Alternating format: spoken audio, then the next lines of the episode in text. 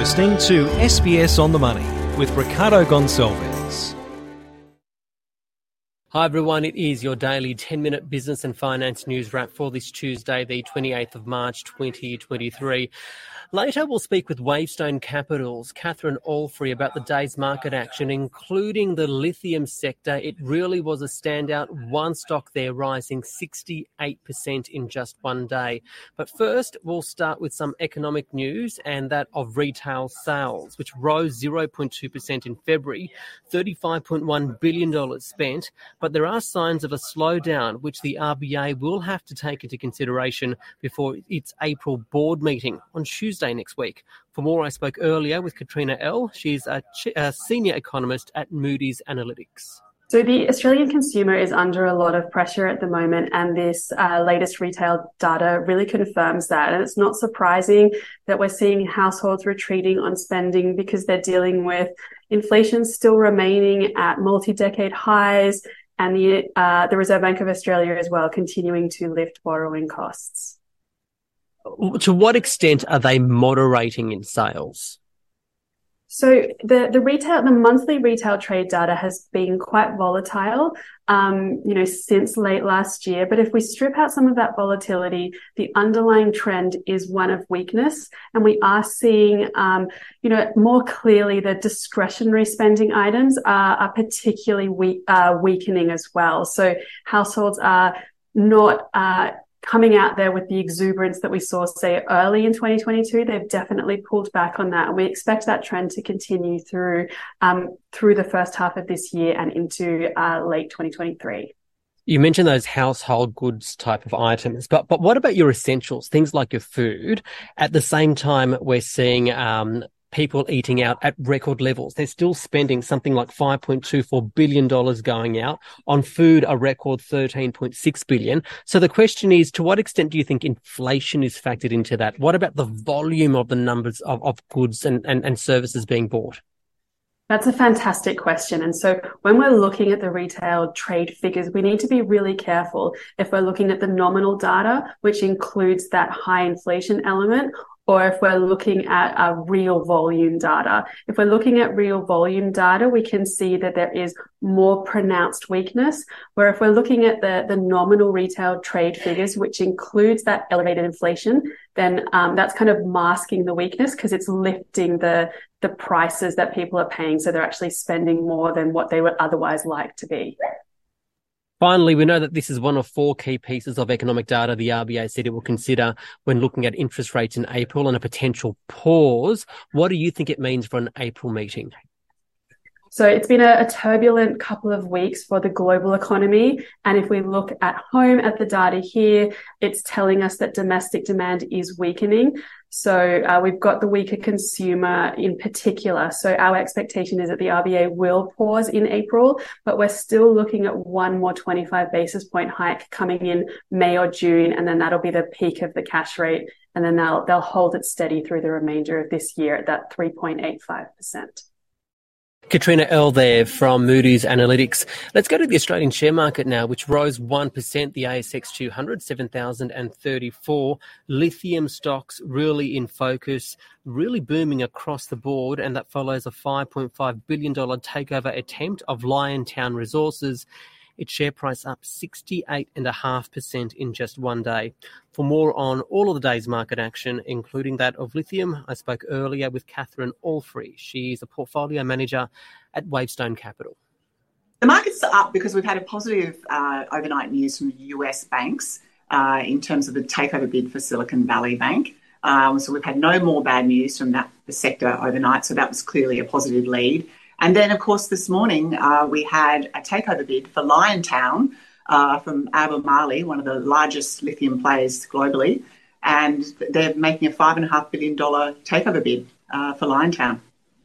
Let's break those two things up independently. First of all, in the US, as you mentioned, one of the nation's largest regional banks, First Citizen, is buying a part of the collapsed Silicon Valley Bank. We're hearing a lot about how global authorities think that the banking system is solid around the world. But is there anything that actually concerns you as an investor? Well, look, clearly interest rates have moved significantly and things are starting to break. So we've seen that in the, in the banking world, and now the effect is going to come through into the real economy. What are people concerned about? They're concerned about commercial real estate, particularly office in the United States. Um, and that is because the US regional banks were the big lenders to that sector. Uh, and so clearly, if they're in strife and they've got you know bad loans, it, has got a recipe for um, quite a significant pullback over the next couple of years. So the other thing you mentioned today uh, in, impacting the market was that that run on on um, lithium stocks doing really well today, following that that potential bid for Liontown Resources, five point five billion dollars. What is the state of the lithium market at the moment? What's your take on it? Well, the lithium price, the commodity price itself, peaked in November, and then since then, you would have seen in the news about Tesla. You know, at lowering prices. There's been surplus inventory in China, both at the battery level, but also at the electric vehicle level. And so people have been very concerned. And so we've seen nearly a 50% uh, fall in the lithium price since November. Uh, and so it's been quite weak in terms of the overall market. Now, to give your viewers some context, though, you know the lithium price now is around circa five thousand dollars. It's fallen, you know, nearly fifty percent. But the long run assumption for prices by, used by the market is somewhere around that eleven hundred dollars US. And so you know, that is still a very attractive price. Today's bid uh, by Albemarle for Liontown implies around a 1700 long run price. And so this is also what's got the market really excited because they're assuming a much higher price in the long run for lithium than the market was assuming. And so, what does that generally mean for the outlook for the use of lithium? Oh, look, it's strong, right? You know, you, you look at every automaker. I mean, interestingly, with Liontown, they have three big contracts. I mean, they're not actually producing anything until the end of 2024, but three big contracts Ford, Tesla, and LG. And so they have a very positive future. And I think this is, you know, just another positive sign. What's interesting too, what is the M&A, of course, this takeover bid, it's actually, you know, vertical M&A or integration we haven't seen horizontal. And the big miners are probably the next part parties to come and play in this sector because long term it's very positive outlook for lithium.